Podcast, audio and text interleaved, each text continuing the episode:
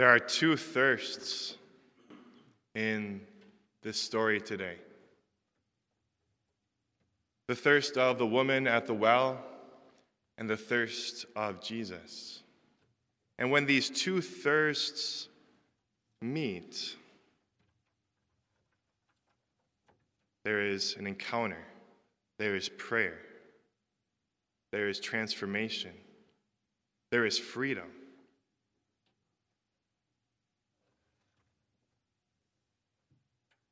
The first thirst, the woman at the well, her thirst for water points to something much deeper, deeper than the well that she was drawing from. In the end, she doesn't even leave with water, yet she leaves satisfied. Think about the first reading. The Israelites wandering in the desert, they're grumbling against God, they're thirsty for water. But their thirst, too, points to something deeper. They received the water from the rock, but at the end of that reading, it said that their real question, which was answered, was this Is the Lord in our midst or not? That was the deeper question. And we see the woman at the well, too.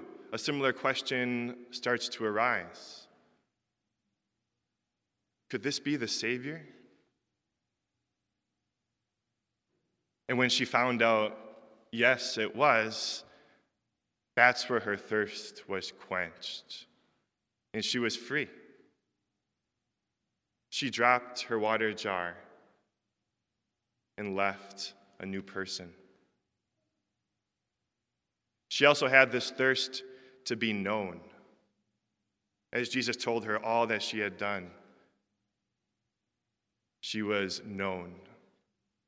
This thirst to be known and a thirst for a Savior. And then Jesus as well, his thirst. Yes, he's God and man. He's, he's exhausted from the journey. He sits down, the heat of the day. He's tired. He's thirsty. He asks for a drink. But his thirst, too, points to something deeper. You think ahead to Good Friday as Christ on the cross says, I thirst. But his thirst, what is his thirst? His thirst is for souls. His thirst is for you and me to know him, to receive him as our Savior. And where these two thirsts intersect, again, there is prayer, there is encounter, there is transformation, there is freedom. It's a beautiful thing.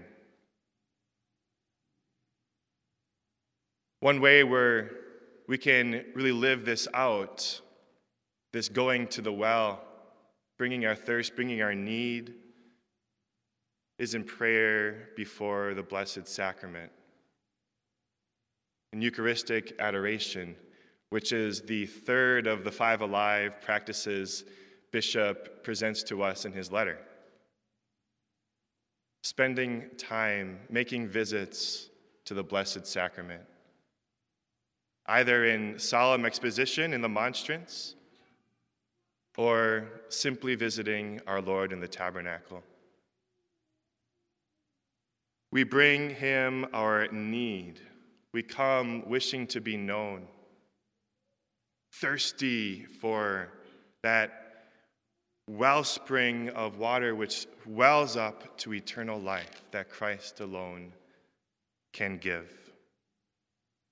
We can search for that satisfaction in many different wells, things that aren't going to satisfy the same way we can come like the Samaritan woman to that wellspring of eternal life, spending time in encounter with our Lord.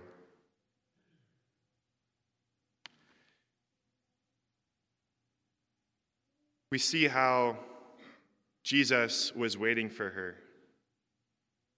Let's not be mistaken, that was no coincidence. Jesus was waiting for her. I think of sometimes growing up, and even now, my grandparents' house, a place where I could always go and, and it felt so familiar. And I could always rely on them to be there pretty much. I can't remember a call where they can't remember a time they weren't there. It's almost like they expected me. I could rest, I could be known, I could find peace. Anytime we enter a church where that sanctuary lamp is lit, Christ is present in the tabernacle, we can find that rest. Whether it's five minutes in the middle of a day, 10 minutes, 15 minutes, I do as best as I can to spend an hour a day before the Eucharist. But we come to that well. What does one do when visiting our Lord in the Blessed Sacrament? Saint Catherine Labouré, which Bishop quotes in his letter, recommends this. She said, When you go to visit the chapel, our Lord, say, Here I am, it's me. And then present to him your trials, present to him your joys, maybe things that happen, things you're worried about, things you're grateful for and then just rest and listen and be in His presence. Because when we do that, it's the best opportunity we have to realize that we need a Savior and our Savior is here, and that can bring great peace. This idea that I can't, Lord, but you can. And we drop our water jars before Him and leave a bit lighter.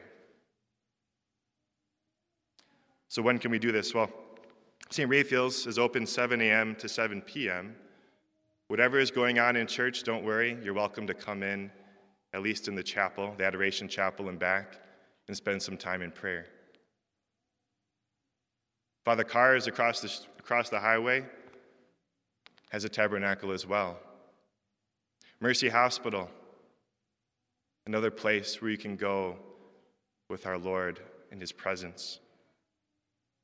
If you're looking for that solemn exposition of the Eucharist and the monstrance where you can actually see the host, usually on First Thursdays we have those two hours of adoration here. Most Blessed Sacrament Parish over at the St. Mary's site has the Adoration Chapel, usually from 1 till 9 p.m. Give them a call for the code to get in. Maybe all you can do is swing by in the parking lot. There's some angles where you can look in and see the sanctuary. Maybe before work, on the way to something else after work, and say a little prayer with our Lord, just sitting there in the parking lot. Some people do that in our parish, they find it very helpful. Brothers and sisters, as Jesus said, if you knew the gift of God and who is saying to you, Give me a drink, you would ask him and he would give you living water. If we truly knew the gift of God and who is inviting us, Come to me, spend time with me, we would. We would make the time, and he will give us freedom, transformation, peace, and rest.